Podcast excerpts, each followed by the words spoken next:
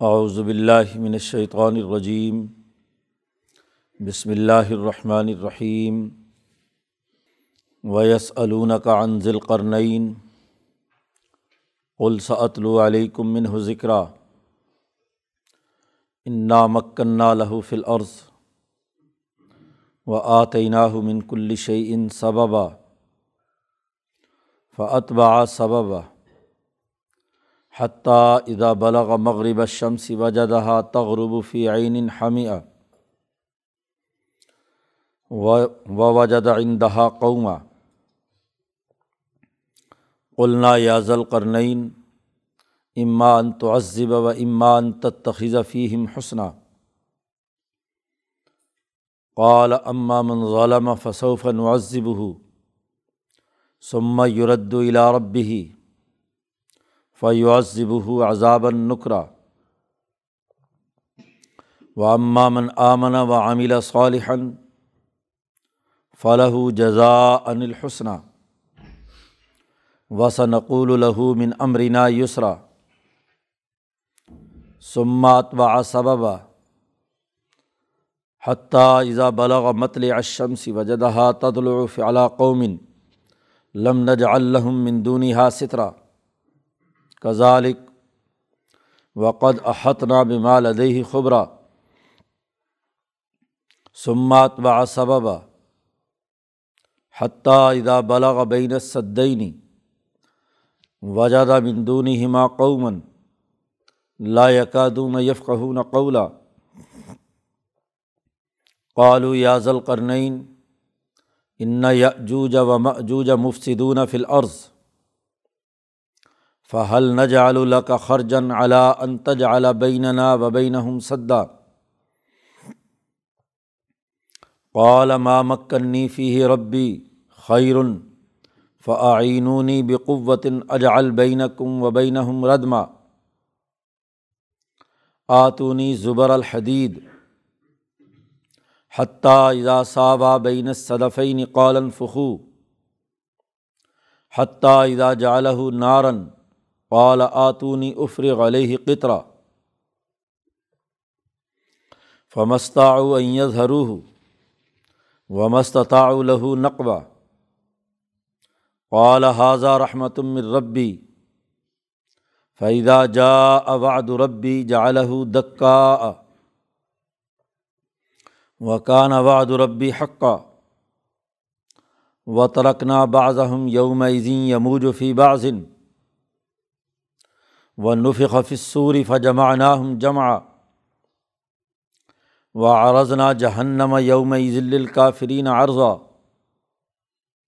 الدین کانت آئنہم فی غطاء عن ذکری و کان لا یستطیعون سمع صدق اللہ العظیم صورت کہف کا یہ رقوع ہے، گزشتہ ذکر کیا گیا تھا۔ کہ مشرقین مکہ نے یہودیوں کے کہنے پر تین سوالات نبی اکرم صلی اللہ علیہ وسلم سے کیے تھے۔ پہلا، روح سے متعلق تھا، جس کا تذکرہ پیچھے ہو چکا ہے صورت بنی اسرائیل میں یہ سلونہ کانر روح اور دوسرا سوال اصحاب کہف کے بارے میں تھا۔ اس کا تذکرہ بھی پیچھے گزر چکا ہے۔ اور تیسرا سوال ذوالقرنین کے بارے میں تھا۔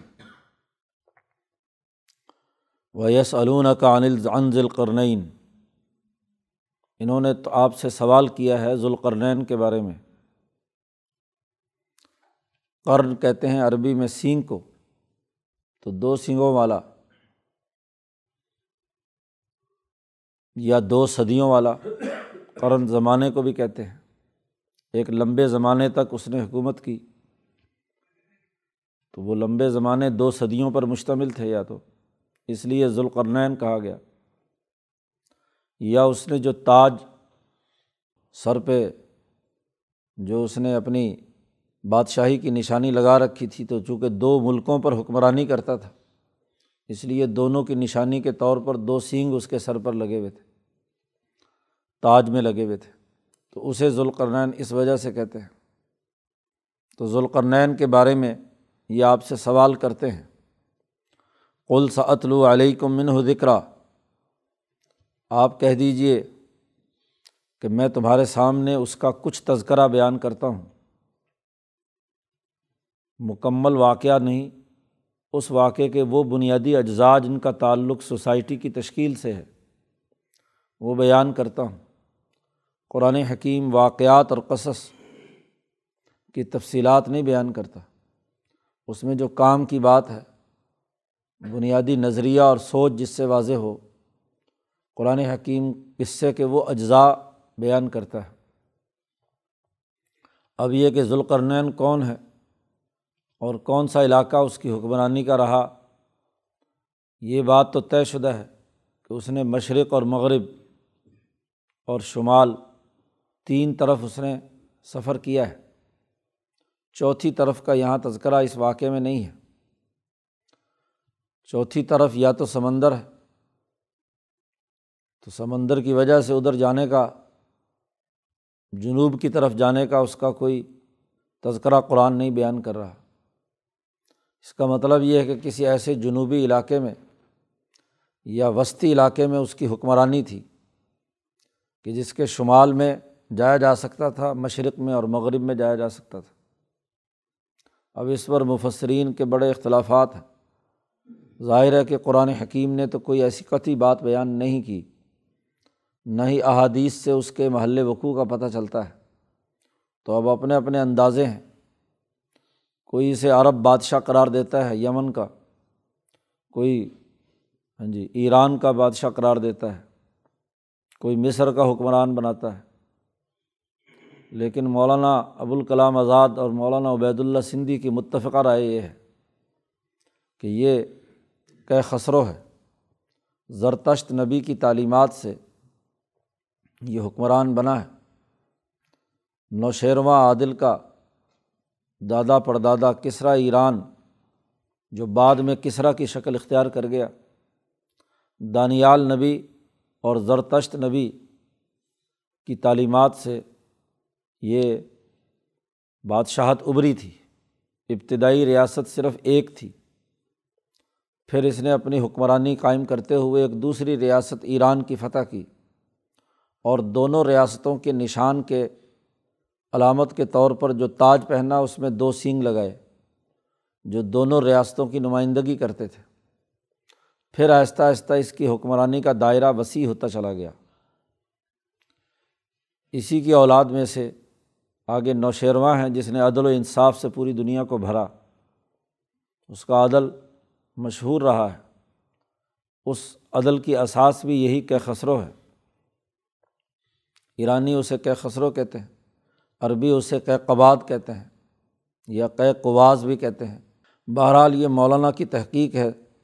پتی بات تو نہیں کہی جا سکتی، لیکن تاریخ کے جو شواہد و استدلال ہے اسی سے اس کا اندازہ ہوتا ہے۔ تو اس نے اپنی حکمرانی قائم کر کے مشرق اور مغرب دونوں طرف سفر کیا۔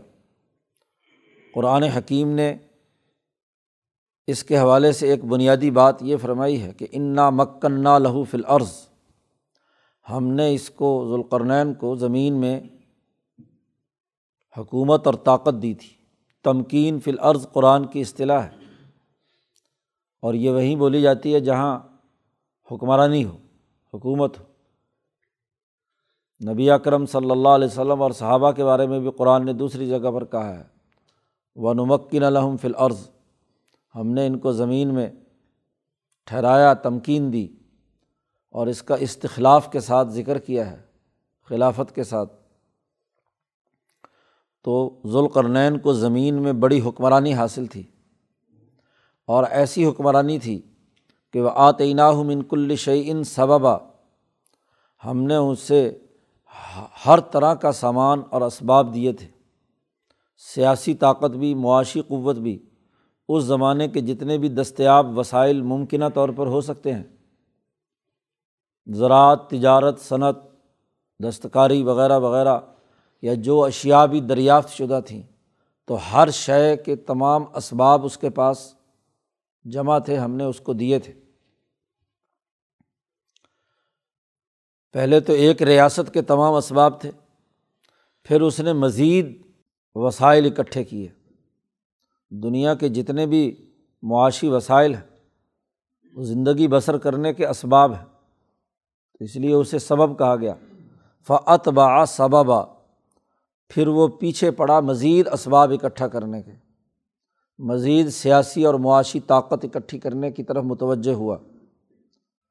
ہم نے انہیں حکومت دی ایک درجے کی پہلے اور پھر مزید وسائل اس نے اکٹھے کر کے ایک طاقت قوت بنائی۔ اس کے بعد اس نے مغرب کی طرف کا سفر شروع کیا۔ حضرت شاہ عبد القادر دہلوی فرماتے ہیں کہ اس کو شوق ہوا کہ دنیا دیکھی جائے۔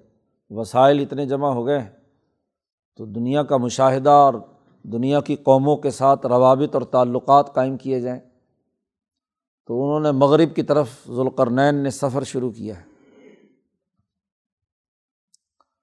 حتیٰ اضا بلغ مغرب شمسی واقعات نگاری میں یہ بڑی اہمیت کی بات ہوتی ہے۔ ایک ہی بات دو دو دفعہ بسا اوقات نقل ہوتی ہے۔ قرآن ایک دفعہ ذکر کرتا ہے۔ اب پہلے اس کا ارادہ کہ میں مغرب کی طرف سفر جاؤں، پہلے اس کا ذکر کرتا۔ اور پھر یہ کہ جب وہ پہنچ جاتا مغرب میں تو قرآن نے پہلے ارادے کا کوئی ذکر نہیں کیا۔ وہاں پہنچنے کا ذکر کیا۔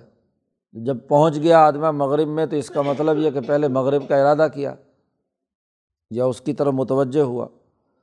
یہاں تک کہ حتیٰ اضا بالا کا مغرب شمسی وسائل اکٹھے ہوتے ہیں سفر سے۔ دیگر ریاستوں کو اپنی ریاست میں شامل کرنے سے۔ دوسرے علاقوں کے سفر اور طاقت اور قوت سے۔ حتیٰ اضا بالا جب وہ سورج کے غروب ہونے کی جگہ پر پہنچا، تو وجہ دہا تغروب فی عین حمیعتن تو وہاں اس نے دیکھا کہ سورج غروب ہو رہا ہے، ایک دلدلی چشمے میں فی عین حمیعتن حامیہ اس دلدلی علاقے کو کہتے ہیں۔ کہ جہاں مسلسل پانی کھڑا ہونے کی وجہ سے وہ کالا سیاہ ہو چکا ہو اور دلدل ہو کہ جو چیز اس کے اندر جائے وہ ڈوب جائے۔ پاؤں زمین پر نہیں ٹکتے، دلدل میں انسان دھستا چلا جاتا ہے نیچے۔ تو کالا گارا اسے ہمیہ کہتے ہیں۔ پیچھے قرآن حکیم نے انسان کی تخلیق کے سلسلے میں بھی ہمہ ام مصنون کہا ہے۔ ہمہ اسی دلدل، اسی کیچڑ کو۔ جی وہاں تو مصنون ہے وہ۔ مصنون خشک، اور یہاں صرف حامیہ کا ہے۔ اور حامیہ کا بھی وہ ایک بہت بڑا چشمہ یا سمندر تھا۔ حامیہ کے لیے یہ ضروری ہے کہ وہ کالا رنگ کا ہے۔ ظاہر ہے، کیچڑ جب مسلسل پانی اور گند رہنے کی وجہ سے وہ سیاہی مائل ہو جاتا ہے۔ تو یہ آئین حامیاتن۔ ایسی جگہ پر یہ پہنچا ذوالقرنین۔ اب ان حضرات کی رائے یہی ہے کہ یہ بحرۂ اسود ہے۔ بحیرۂ اسود جو سیاہی مائل ہے، ہر چیز اس کے اندر کالی ہو جاتی ہے۔ جو چیز بھی ڈالیں، وہ نیچے ایسے بیکٹیریاز ہے آج اس کی کوئی ہزار میٹر کے قریب گہرائی دریافت ہوئی ہے۔ بہت بڑا علاقہ ہے۔ ابھی حال ہی میں روس اور ترکی نے گیس پائپ لائن اس میں سے ساڑھے نو سو کلو میٹر بحرۂ اسود کے اندر سے گزاری ہے، جو روس کی گیس ترکی پہنچائے گی، جس کا ابھی افتتاح ہوا ہفتہ ڈیڑھ ہفتہ پہلے۔ یہ وہ بحرۂ اسود ہے۔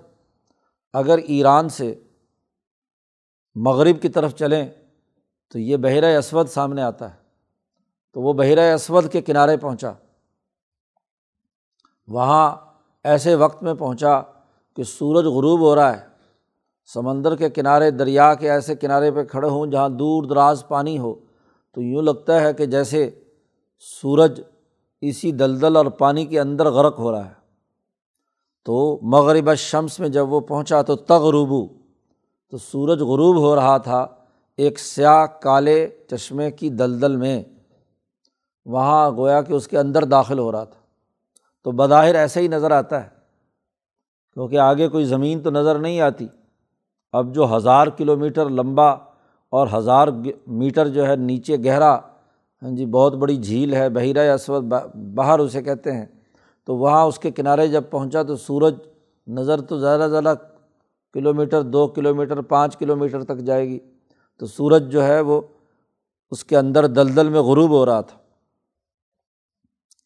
وبا اندہا قوما۔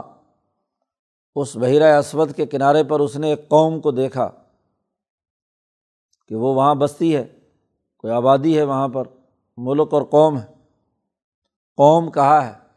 تو ایک بڑی قوم اور ان کا ایک قومی نظام، مدینہ اور شہر ضرور وہاں کوئی ہوگا۔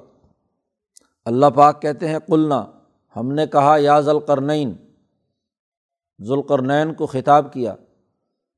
نبی ہیں صابئین کے،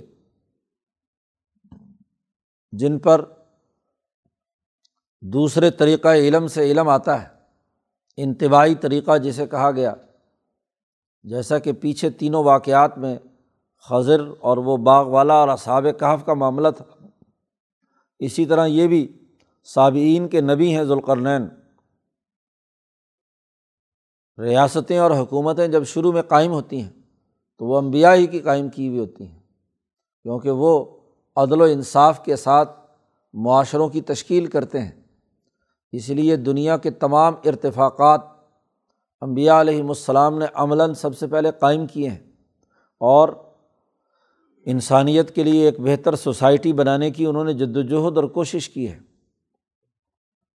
اب چونکہ نبی اکرم صلی اللہ علیہ وسلم کے بین الاقوامی انقلاب کو سمجھایا جا رہا ہے اس بین الاقوامیت کی اثاسیات میں سے ذوالقرنین کی وہ حکمرانی ہے جس نے مشرق اور مغرب کو ایک کیا، جو اس کے اپنے زمانے کا مشرق و مغرب تھا۔ اب نبی اکرم صلی اللہ علیہ وسلم بھی دنیا میں بین الاقوامی انقلاب کے لیے آئے ہیں۔ اسی لیے بخاری کی اس روایت میں جہاں نبی اکرم صلی اللہ علیہ وسلم نے فرمایا، احادیث صحیحہ میں آتا ہے کہ ان اللہ ضوال العرض فرائی تو مشارقہ و مغاربہ کہ اللہ نے پوری زمین میری سامنے سمیٹ کر رکھ دی اور میں نے اس کے تمام مشرقی اور مغربی ممالک کا مشاہدہ کیا اور مجھے کہا گیا کہ تمہاری حکمرانی اس پورے علاقے پر ہوگی۔ تو آپ صلی اللہ علیہ وسلم کے زمانے میں تو اور بہت دور دراز کے مشارق و مغارب سامنے آ گئے۔ ذوالقرنین مشرق و مغرب کا حکمران۔ تو اس کا قصہ سنانے کا مطلب کہ بین الاقوامیت کی اساس قوموں کے درمیان روابط اور تعلقات کے اثاسیات ذوالقرنین کے زمانے میں پڑی۔ تو ہم نے اسے وہی کی اور یہ وہی کا وہی طریقہ ہے جو امبیا صائبین پر آتا ہے یعنی نقش کے ذریعے سے دل میں ایک خیال کا شدت سے ڈال دینا۔ صوفیہ کے طریقے میں جیسے الہام کہتے ہیں، تو یہ دل کے اندر منقش ہو جانا، ارادے کا ایک دم پختہ ہو جانا۔ تو ہم نے کہا، یا ذوالقرنین، اے ذوالقرنین امان تو عذبہ و امان تخیذہ فیم حسنہ اس قوم کے ساتھ آپ کو دونوں میں سے ایک معاملے کا اختیار ہے۔ چاہے تو تم اس قوم کو سزا دو اور وہ اما ان تخذ فیم حسنہ یا ان کے ساتھ اچھا اور حسن سلوک کا معاملہ کرو۔ ان کے ساتھ اچھائی کا معاملہ کرو۔ دونوں کا اختیار ہے۔ گویا کہ ایک وسیع حکمرانی ذوالقرنین کی قائم ہو کر اس زمانے کی مغربی تمام اقوام کے بارے میں اللہ نے ان سے کہا کہ آپ ان کے بارے میں چاہے سزا کا فیصلہ دیں یا اس کے لیے حسن سلوک کا فیصلہ کریں۔ یعنی کل اختیارات آپ کے پاس ہیں۔ تو وہ پورے اختیارات ذوالقرنین کو دیے گئے۔ اس میں ذوالقرنین کا بھی امتحان تھا کہ وہ انسانیت کے ساتھ کیا سلوک کرتے ہیں۔ اور حکومت کو یہ اختیار ہوتا ہے، اس کے پاس یہ طاقت اور قوت ہونی چاہیے کہ جو سزا کے قابل ہے اس کو سزا دے اور جو صحیح کام کرنے والا ہے اس کو اچھا بدلا دے۔ ذوالقرنین نے اس قوم سے خطاب کرتے ہوئے کہا کہ اماں من ظلمہ فصوف نوازب ہو یہ نہیں کہ ہر آدمی کو ہم سزا دیں گے، پوری قوم کو تباہ و برباد کر دیں گے، جیسے عام طور پر بادشاہوں کا طریقہ ہوتا ہے۔ کسی ملک اور قوم پر قابض ہوتے ہیں تو وہاں ظلم و ستم کا پہاڑ توڑتے ہیں، انسانی سروں کا مینار بناتے ہیں، وہاں کے وسائل لوٹتے ہیں۔ ذوالقرنین نے ایسا کچھ نہیں کیا، انہوں نے ایک واضح اور دو ٹوک قانون جاری کیا کہ من ظلمہ جو بھی ظلم کرے گا، جس نے یہاں بے انصافی کی اس قوم کا جو قومی نظام ظلم پر مبنی ہے، تو فصوف نوازب ہو ہم اسے ضرور عذاب دیں گے۔ سما یورد الا ربی ہی ایک تو ہم دنیا میں اسے عذاب دیں گے، سزا دیں گے۔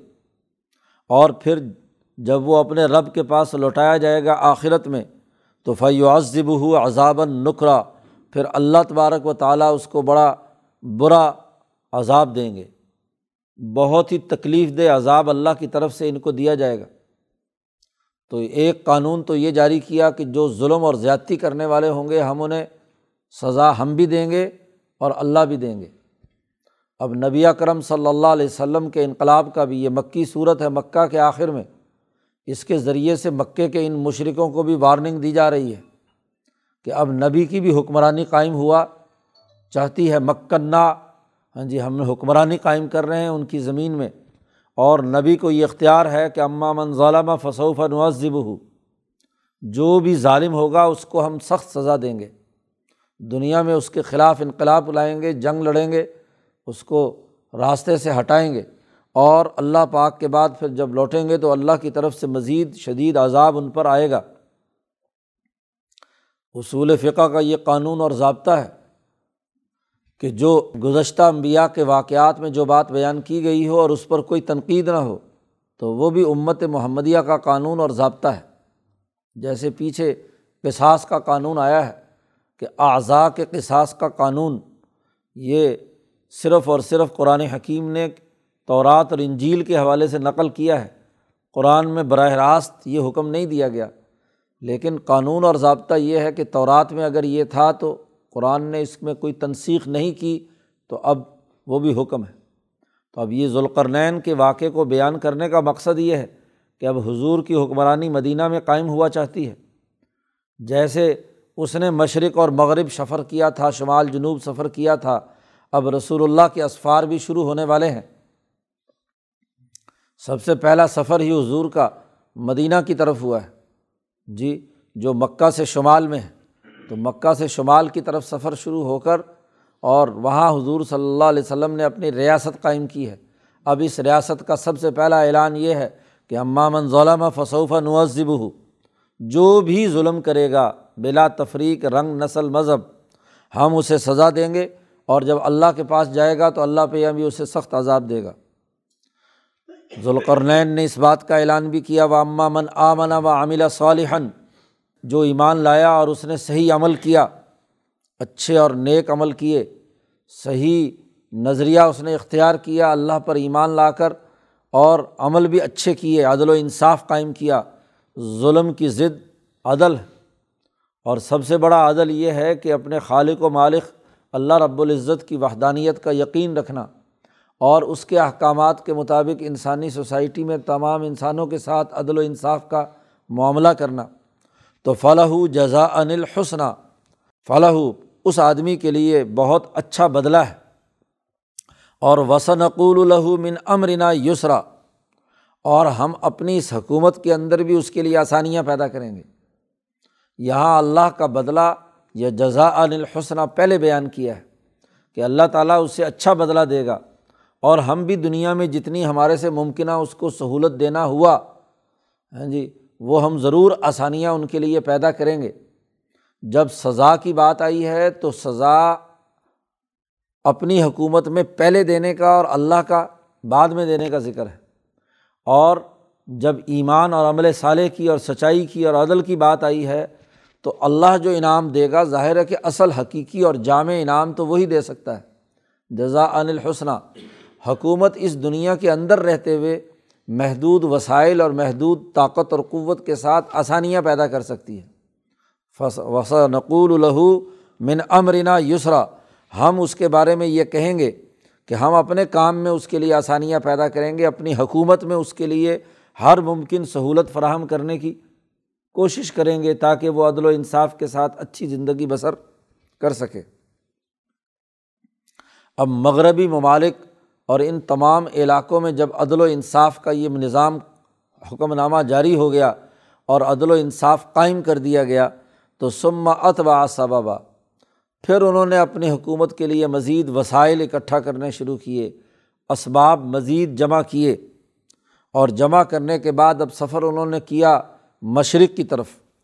حتیٰ ادا بلغ متل شمسی یہاں تک کہ وہاں سے چلتے چلتے جی سورج کے طلوع ہونے کی جگہ تک پہنچا۔ بلاغا متل شمسی وجہ رہا تتلو علا قومن وہاں پہنچے تو انہوں نے دیکھا کہ وہاں ایک ایسی قوم ہے۔ قوم پر سورج طلوع ہو رہا ہے کہ لم نج الحم مندون ستھرا کہ ہم نے ان کے لیے اس سورج کے درمیان کوئی پردہ حائل نہیں کیا، اس قوم اور اس کے درمیان۔ نہیں یعنی کوئی درخت، کوئی بلڈنگ، کوئی عمارت، کوئی چیز نہیں، ایک سہارا ہے، وسیع، بہت بڑا سہارا ہے۔ جی۔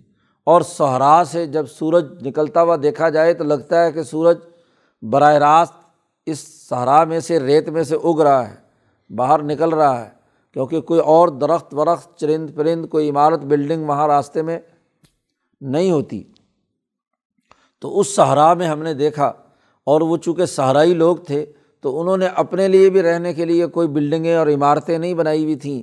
جھونپڑیاں اور ویسے ہی، کیا نام ہے، اس کے اندر غاروں ریت کے جو ٹیلے سے بنا لیتے ہیں اس کے اندر، تو وہاں انہوں نے زمین میں رہنے کی جگہ بنائی ہوئی تھی۔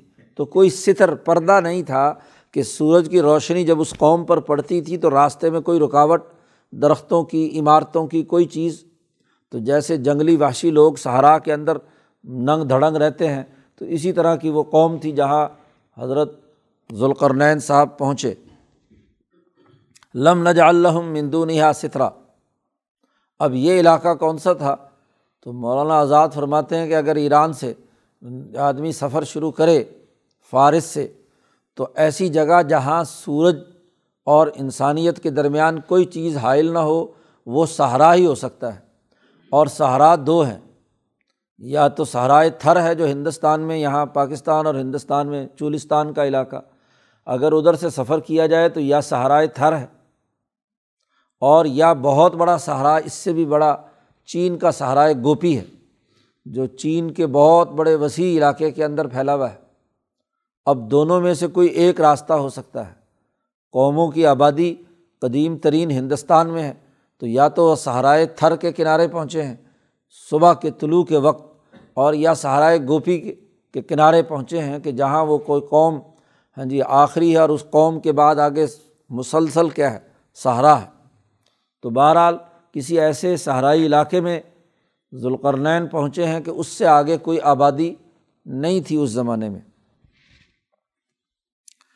وجہ تتلو علا قوم الم نج اللہ مندونیا سترا کدالک کدالک کا مطلب یہ کہ ایسے ہی جیسا کہ مغربی اقوام میں انہوں نے وہ قانون جاری کیا تھا یعنی ہم نے انہیں وہاں حکومت دے دی اور جب حکومت دے کر اختیار دیا کہ ان کو سزا دو یا ان کے ساتھ اچھا سلوک کرو۔ جی تو انہوں نے وہاں پہنچ کر کدالی کا یہی کہا کہ اماں من ظالمہ فصوفہ نوزب ہو جو ظالم ہوگا اسے سزا دیں گے اور جو آمنہ و عاملہ صالحن فلاح جزا ان الحسنہ یہ مطلب ہے کدالی کا کہ اسی طرح کا اعلان وہاں کیا اور وہاں بھی عدل و انصاف کا نظام بنایا۔ وقد احتنا بیما لدئی خبرا۔ جو بھی ان کے پاس معلومات تھیں یا جو چیزیں بھی ان کے اعمال کے اعتبار سے ذوالقرنین کی سامنے تھیں، وہ ہم نے اس کا پورا احاطہ کیا ہوا ہے۔ اللہ پاک کہتے ہیں کہ مکمل طور پر ان کے بارے میں خبر ہے۔ یا تو اللہ کا جملہ ہے اور یا اسی ذوالقرنین کا ہے کہ احتنا بما لدئی خبرا کہ ہمیں اس قوم کی اور ان تمام چیزوں کی تمام باتوں کا احاطہ ہم نے کر لیا ہے۔ اللہ پاک واضح طور پر بتلا رہے ہیں کہ تمام معلومات اور تمام چیزیں ہیں، اس لیے ہم نے مشرق کے سفر اور مغرب دونوں کے سفر کی تمام چیزیں ہاں جی ان کو مشاہدہ کرا دیں، ان کے قبضے میں آ گئیں۔ اب مشرق و مغرب کو ایک جگہ، ایک نقطے پہ اکٹھا کر کے، ایک ریاست میں شامل کر کے عدل و انصاف کا نظام قائم کر کے سما اتوا سبابا پھر انہوں نے مزید وسائل اکٹھے کیے۔ اب ایک طرف تو سمندر تھا جنوب میں، اب شمال کی طرف سفر کرنے کے لیے پھر ہاں جی اسباب اور وسائل اکٹھے کیے۔ حتیٰ ایزا بالا بین صدینی دو بڑی دیواروں کے درمیان سفر کرتے کرتے ذوالقرنین پہنچے۔ وجادہ مندونی ہما قومن ان دو دیواروں سے ورے۔ پہلے یعنی ایک ایسی قوم بستی تھی کہ لا یکادون یفقہون قولا۔ انہوں نے پایا ان دو دیواروں سے پہلے ایسی قوم کو کہ جو کسی کی بات نہیں سمجھتی تھی۔ لا یکادون یفقہون قولا۔ مشرق اور مغرب میں تو سفر کیا تو وہاں کی قوم سے تو براہ راست انہوں نے خطاب کیا۔ لیکن شمال کی طرف جیسے سفر کرتے گئے اوپر تو وہاں ادھر ایسی جگہ پہنچے کہ ان کی بولی اور ان کی بولی بات سمجھ میں نہیں آتی تھی کہ کیا کہتے ہیں۔ لا یقادو نہ یف کہ نہ قولا۔ بالکل ہی ان پڑھ، وحشی سوسائٹی سے دور، غیر مہذب اور ان کی کوئی زبان اور گفتگو کا کوئی طریقہ ایسا نہیں کہ جو اس مہذب دنیا میں، آباد دنیا میں لوگ بولتے ہوں۔ تو لا یقادون یف کہ نہ قولا۔ اب صدین کیا ہے؟ دو بڑے بڑے دیواریں۔ تو یقیناً یہ دو پہاڑی سلسلے ہیں کہ جس کے ذریعے سے دو سلسلے آ کر ایک جگہ پر ملتے ہیں۔ در بند وہ مقام ہے۔ مولانا آزاد نے نقشہ دے کر یہاں پر سمجھایا ہے کہ وہ مقام ہے کہ ایک پہاڑی سلسلہ دور دراز سے چلا آ رہا ہے۔ یہی کوہ ہمالیہ سے آگے چلتے چلتے در بند تک اور ایک ادھر سے دوسری طرف سے سلسلہ پہاڑی سلسلہ آتا ہے۔ تو وہ دو سلسلوں کے درمیان ایک درہ ہے۔ وہ درہ وہاں پر وہ پہنچے، اس کو در بند کو بھی اسی لیے در بند کہتے ہیں در بند شہر کو، کہ وہ وہ جو درہ تھا، وہ حضرت ذوالقرنین نے بند کر دیا۔ تو دو ان در، ان دروں کے درمیان میں یہ قوم بستی تھی۔ اب جب وہاں پہنچے تو ترجمان کے واسطے سے بات چیت اور گفتگو ہوئی۔ تو قولو اس قوم کے لوگوں نے کہا، یا ذلقرنین اے ذوالقرنین، ان یاجوج و ماجوج مفصدون فی الارض، کہ ایک یاجوج و ماجوج کی قوم ہے، وہ زمین میں بہت ہی فساد بچاتی ہے۔ فہل نج اللہ کا خرجن اعلیٰ انتج اعلیٰ بیننا و بین صدا وہ دونوں پہاڑی سلسلے تو دیوار ہیں، لیکن درمیان میں درہ ہے۔ تو یہ اوپر سے یہاں حملہ آور ہوتے ہیں، اس درے سے، اور آ کر ہم پر قتل و غارت گری کرتے ہیں، ہمارا اسمال اسباب لوٹ کر لے جاتے ہیں، زمین میں فساد مچاتے ہیں۔ فساد کی تعریف قرآن حکیم نے پہلے بیان کر دی ہے کہ یہ لک الحر صب نسل وہ آدمی جو دنیا میں کھیتیوں کو یعنی معاشی وسائل کو تباہ و برباد کرے اور نسلوں کو قتل و غارت گری کے ذریعے سے تباہ کرے۔ نسلوں کو تباہ کرنا اور کھیتیوں کو آگ لگانا، یہ فساد ہے۔ تو یہاں پر بھی مفت فی العرض یہ کافی عرصے کے بعد اس درے سے اچانک حملہ آور ہوتے ہیں، انسانوں کو مارتے ہیں اور ہمارے وسائل لوٹ کر واپس لے جاتے ہیں۔ تو ان سے ہمیں بچانے حل نج اللہ کا خرجن ان قوم نے کہا کہ ہم آپ کے لیے کوئی خراج اور ٹیکس مقرر کر دیتے ہیں۔ اتنے پیسے تو ہمارے پاس نہیں کہ بیک وقت دے سکیں۔ ہم تھوڑے تھوڑے کر کے کیا ہے، آپ کو کوئی پیسے جمع کراتے ہیں؟ اس شرط پر اعلیٰ انتج اعلیٰ بیننا و بین ہم سدا، کہ آپ ہمارے اور ان کے درمیان ایک دیوار کھڑی کر دیں۔ دیوار بنا دیں تاکہ اس درے میں دونوں طرف تو بڑی بڑی دیواریں ہیں ہی، اور یہاں دیوار بنا دیں تاکہ یہ اس کو پھلانگ کر، اس درے میں سے آ کر ہم پر حملہ آور نہ ہوں۔ تو ہم آپ کو وسائل دیتے ہیں، ٹیکس ویکس دیا کریں گے، تو یہ ٹیکس جمع کر کے یہاں پر کیا ہے؟ ایک دیوار بنا دیں۔ یاجوج اور ماجوج کون ہے؟ یاگ اور میگاگ مولانا آزاد کی تفصیلی رائے ہے، بڑی تفصیلی گفتگو کی ہے یہاں صورت کہف میں کہ یہ دو منگول نسلیں ہیں۔ ہاں جی گاگ میگاگ کے نام سے قدیم زمانے کی۔ انہیں میں سے یہ لوگ یورپین بھیڑیے جو ادھر گئے ہیں، آگے دوسری طرف، تو یہ انہیں کی نسلوں میں سے ہیں۔ یہ گاگ اور میگاگ اسی کا عربی ترجمہ ہے۔ جی یاجوج اور ماجوج۔ تو یہ ظالم اور شفاق قسم کے لوگ تھے۔ اوپر سے ادھر حملہ آور ہوتے تھے، مہذب آبادیوں کو تباہ و برباد کرتے تھے اور پھر لوٹ کر واپس چلے جاتے تھے۔ فہل نہ جال اللہ کا خرجن انہوں نے کہا کہ ہم ٹیکس دیں گے، اس دیوار بنا دی جائے۔ اولا ذوالقرنین نے کہا ماں مکنی فی ہی خربی خیرن اللہ نے جو مجھے طاقت اور قدرت عطا کی ہے اور اس کے نتیجے میں میرے پاس جو معاشی وسائل ہیں وہ تو بہتر ہے تمہارے مقابلے میں۔ تم بیچارے غریب لوگ ٹیکس اکٹھا کرو گے تو تم پر میں بوجھ نہیں ڈالنا چاہتا۔ وسائل میرے پاس ہیں۔ تم صرف جو مجھے مدد چاہیے، لیبر کی، قوت کی، وہ تم مجھے دو۔ فعی نونی بقوت میری مدد کرو اپنی طاقت اور قوت اور محنت سے۔ یعنی افرادی وسائل، محنت کام کرنے والے تمہارے ہوں گے اور باقی معاشی وسائل اللہ پاک نے مجھے دیے ہیں، ٹیکس دینے کی ضرورت نہیں۔ ان کے ساتھ عدل و احسان کا معاملہ کیا کہ حکومت کی ذمہ داری ہے کہ وہ تمہارے لیے وسائل مہیا کرے۔ گویا کہ وسائل مہیا کرنا ان کی ذمہ داری ہے اور کسی اجتماعی کام میں اس بستی کے لوگوں کی افرادی قوت جو ہے وہ استعمال میں لانی چاہیے تاکہ ان کے فائدے کے لیے جو کام ہو وہ سب مل جل کر کریں گے تو اسے آن کریں گے۔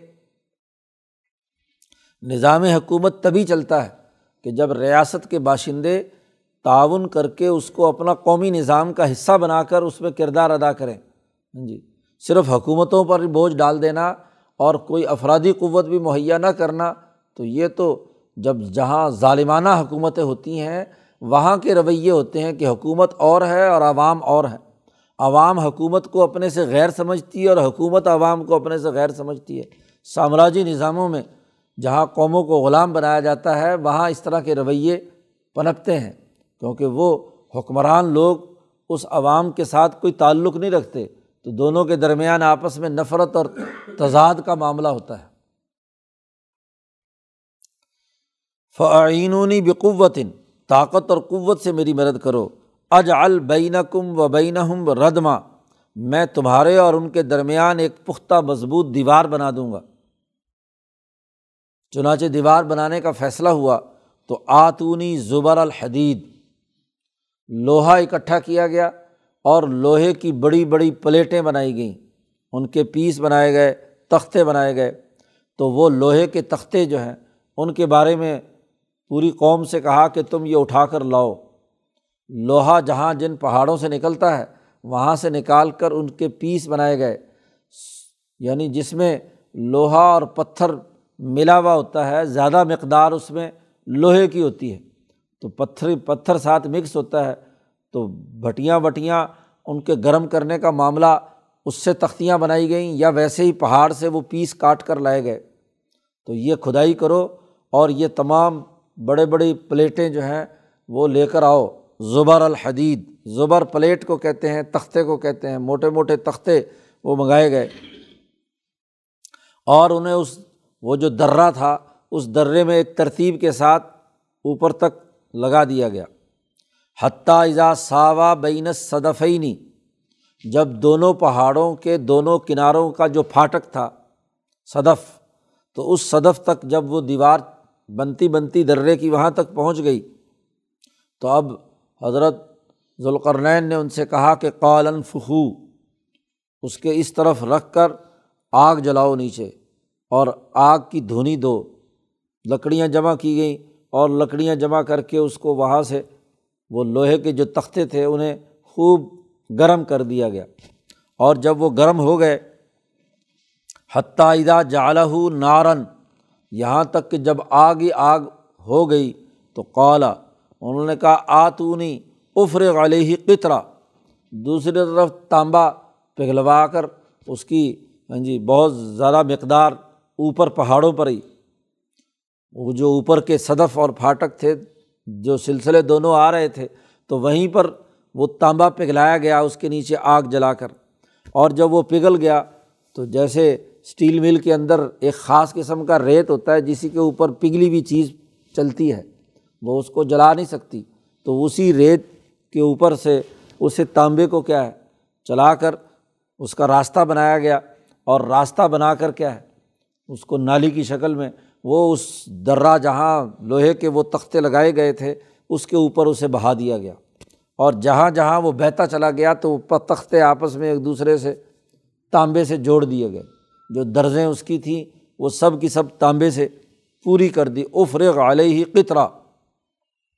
یہ پگھلا ہوا تانبا اوپر سے لے کر آؤ، اور وہ جب آ گیا تو وہاں آخر میں خود ذوالقرنین نے افرغ ہاں جی میں، میرے پاس لے کر آؤ کہ میں اس کو یہاں سے، تو انہوں نے آخری وہ بند کھولا جس سے وہ پگھلا ہوا تانبا اس کے اوپر پوری دیوار پر گر گیا۔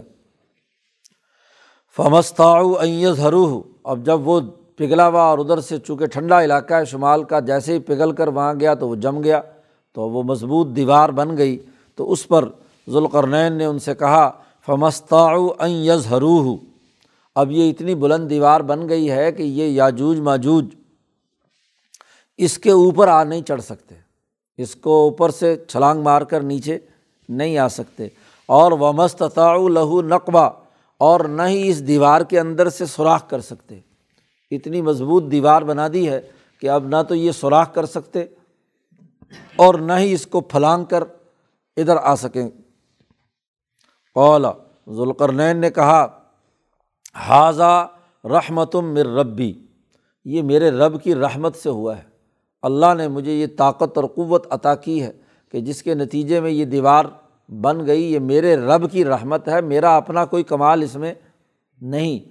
تو اعلیٰ سے اعلیٰ انسانیت کی خدمت کا کام کرنے کے بعد جو شکر ادا کرتا ہے، کیونکہ اللہ کی طاقت اور قدرت کے بغیر تو کوئی کام نہیں ہو سکتا، تو وہ اللہ پر سفرد کرتا ہے۔ اور جو متکبر فرعون نمرود ہوتا ہے، وہ ان تمام کاموں کو اپنی طرف منسوب کرتا ہے۔ قارون نے جیسے کہا تھا کہ انما اوتی تو علا علم عندی، میرے پاس یہ خزانے جمع ہوئے ہیں، یہ تو میں نے کمائے ہیں، میرا علم ہے۔ تو اپنے علم پر تکبر اور غرور اور علم بھی دھوکے بازی اور فراڈ کا، تو وہ اپنی طرف منسوب کرتا ہے تکبر اور غرور سے۔ لیکن جو امبیا اور اللہ کے ساتھ سچا تعلق قائم کرنے والے ہیں، وہ اپنی تمام تر محنتوں کو دراصل اللہ کے، کی رحمت اور ان کا کرم سمجھتے ہیں۔ البتہ یہ بات بھی کہہ دی ذوالقرنین نے کہ فیدہ جا واد ربی جب میرے رب کا وعدہ آئے گا تو جالہ دکا جب یہ پہاڑ ہی سارے ریزہ ریزہ ہو جائیں گے قیامت میں، تو یہ بیچاری دیوار کیا ہے؟ یہ کیا اس کا مقابلہ کرے گی؟ تو یہ بھی انہیں پتھروں سے بنی ہوئی ہے۔ تو جب میرے رب کا وعدہ آئے گا تو یہ دکا یہ ٹوٹ پھوٹ کر ریزہ ریزہ ہو جائے گی۔ اور یہ بات طے شدہ ہے کہ وکان وعد ربی حق کا میرے رب کا وعدہ بالکل برحق اور سچا ہے۔ جب بھی آ گیا تو یہ ساری چیزیں کیا ہیں؟ ختم ہو کر رہ جائیں گی۔ و ترکنا ہم یوم یموج فی بازن اور جب یہ ہوگا کہ یہ سارے پہاڑ اور تمام چیزیں ہاں جی سب کی سب ختم ہو جائیں گی تو ترکنا یہ باز ہم یوم یموج فی بازن پھر یاجوج ماجوج ہوں یا یہاں کے انسان ہوں یا آپس میں کیا ہوں گے؟ ایک دوسرے کی موجیں دوسروں سے ٹکرائیں گی۔ تو حشر کے میدان میں سارے کے سارے کیا ہیں؟ جمع ہوں گے۔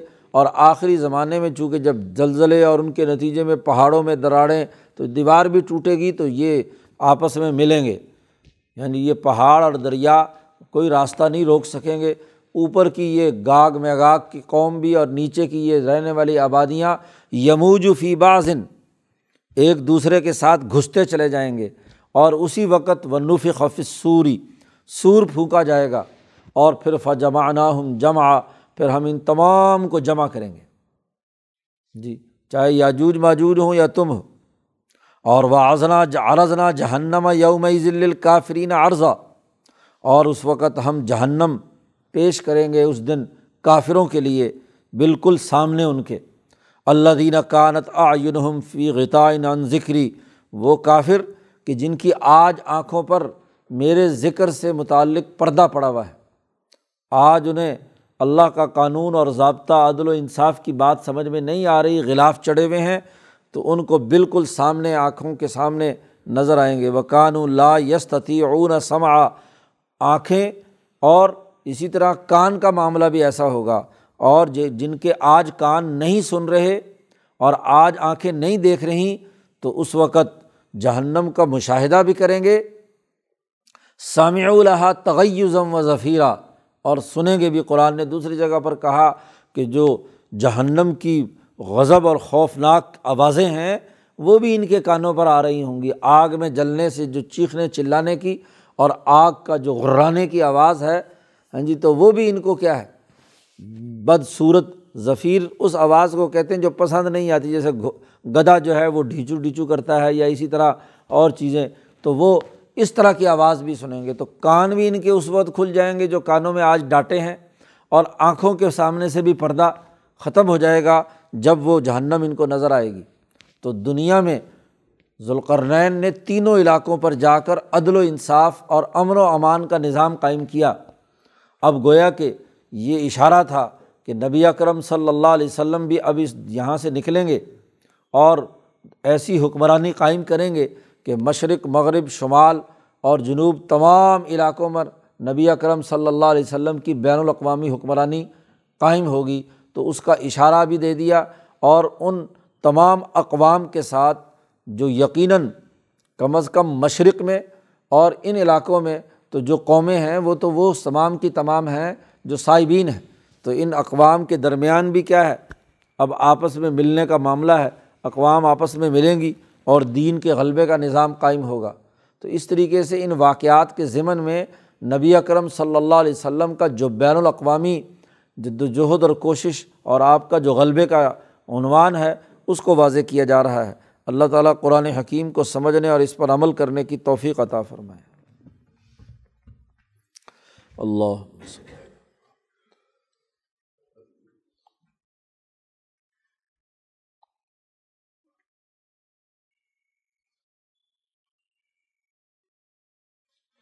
اجمعین